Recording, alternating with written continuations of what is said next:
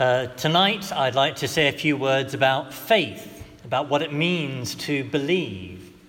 Because you often hear people say odd things about faith. People will sometimes speak about faith as if it was a kind of vague, nebulous thing, or speak about faith as if it's a leap in the dark, as Kierkegaard put it. But actually, faith in the Christian sense is something simple and concrete. And we want to know what faith is, a good way to do that is to look at someone who had faith. And that's what we heard in the second reading, St. Paul doing with Abraham and Sarah. He was talking about faith, and he looked at Abraham and Sarah and said these were two people who did have faith.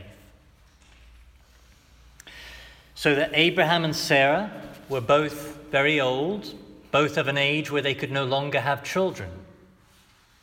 And yet, God promised Sarah that she would have a child. And he promised Abraham that he would be the father of a great nation. And told Abraham to leave the land he was living in, the land he was happily living in, and go to another land, a land he didn't know, a land he was promised, but nonetheless a land he didn't know. And what shows that Abraham had faith is how he responded to what God told him. Namely, that he trusted. He trusted in the promises of the Lord. And that's what faith is all about trusting in the promises of the Lord. And what shows that he trusted was that he set out for this promised land without even knowing where it was, what it looked like. But he knew God had promised it to him. He trusted and he set out.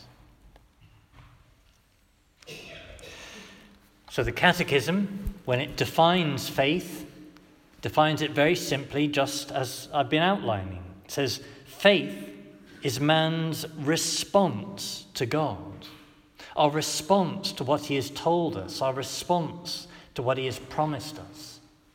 We can hear him and we can either ignore his promises or we can say to him, I believe you, I trust you, I have faith in you. And what this means for ourselves is that we, if we are to be people of faith, we likewise have to listen to what God has promised and trust what He has promised.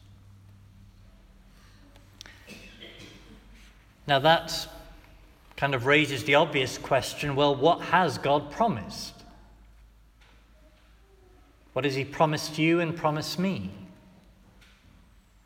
Well, let me point out two, two opposite mistakes that people often make with respect to faith in this way. One is to make faith too vague, as if we just don't know.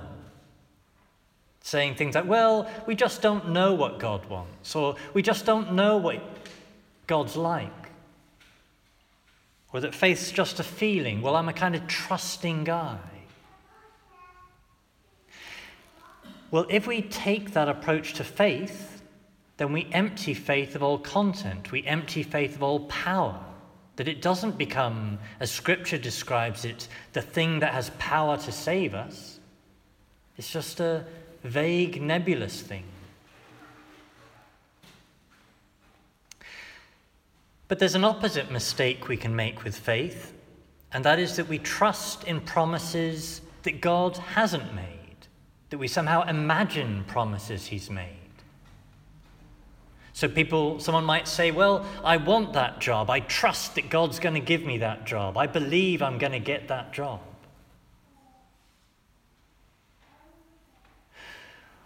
Or a wife might say, well, I know that God wants my husband to stop being such a couch potato sitting there in front of the TV. I, I believe he's going to change. I trust he's going to change.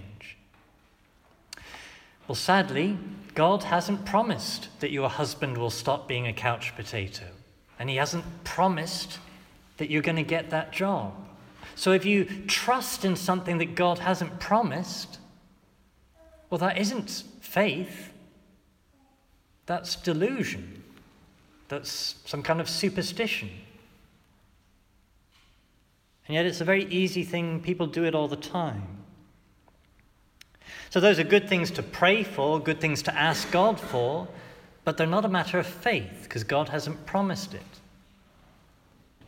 So, I've been thinking about this myself recently. You know, you all know I'm moving to a new parish, and I'm thinking a lot about what that new place is going to be like. And it's a bit like Abraham. I'm, I know I've got to go there, but I don't know what it's going to be like.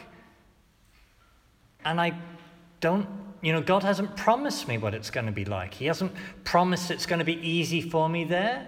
He hasn't promised that it's going to, that the house will be nice, that the people will be nice. I don't have promises like that.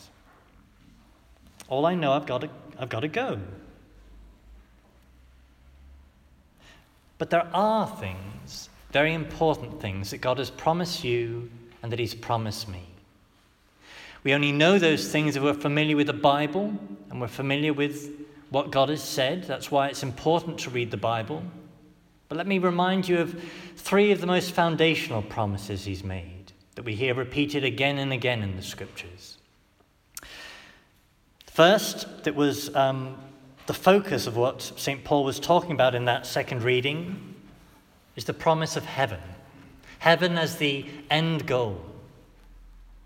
That if I live the life God has told me to do, live, if I live a life of love as He's told me to do, if I daily repent of my sins and seek His forgiveness for the times I fail to love, then I will have the promise He's given me, the promise of heaven. And that's a big promise. Secondly, He's promised to be with me, to be the strength I need. So, on the way to the journey, He is by my side, He is strengthening me. I am with you always. I will not leave you orphans.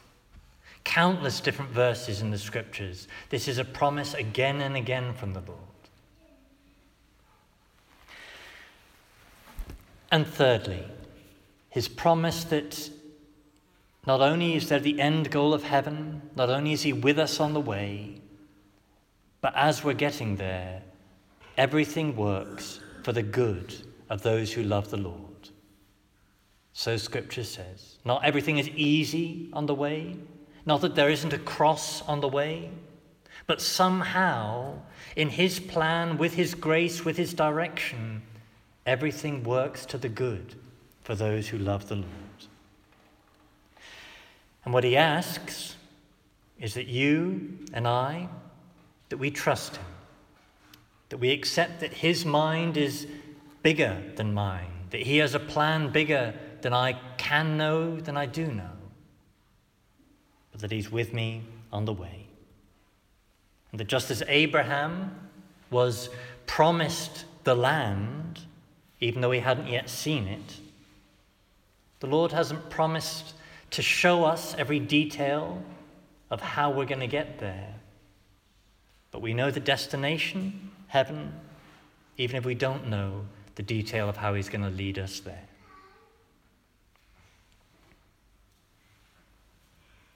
So, to sum that up, what is faith? Well, it's not a leap in the dark. Rather, faith is our response to the promises that God has made us. And what having faith means is trusting in those promises.